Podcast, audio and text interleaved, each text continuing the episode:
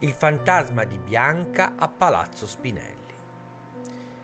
In via dei Tribunali trecentosessantadue a Napoli sorge Palazzo Spinelli, una costruzione del quindicesimo secolo eretta lungo il Decumano Maggiore, che fu interamente restaurata nel diciottesimo secolo da Troiano Spinelli, duca di Aquara, un filosofo, economista e storico appartenente alla nobiltà napoletana.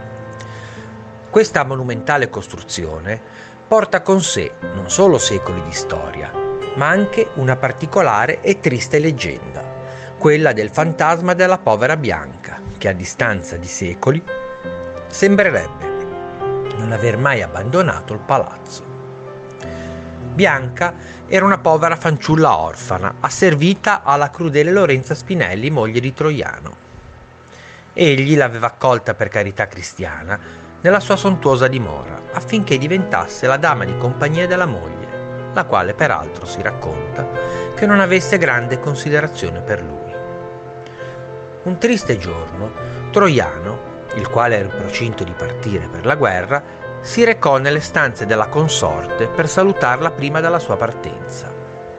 Ella, come era solito fare, non le diede grande soddisfazione, congedandolo con sufficienza.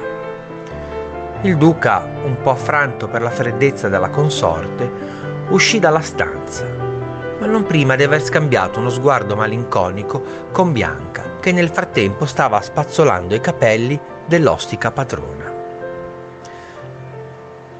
Tale innocente gesto non passò inosservato alla malvagia Lorenza, la quale aveva osservato tutto dallo specchio che reggeva nella sua mano.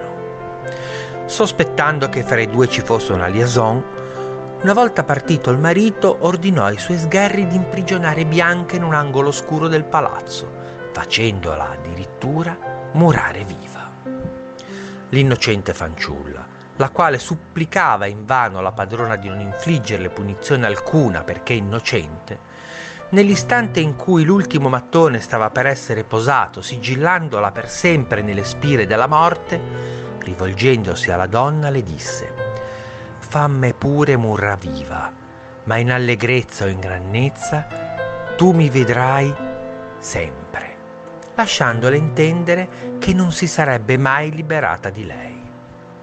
Da quell'infausto giorno si dice che tre giorni prima di un lieto o nefasto evento il fantasma di Bianca compaia sempre a un membro della famiglia Spinelli, adempiendo così alla promessa fatta alla malvagia Lorenza.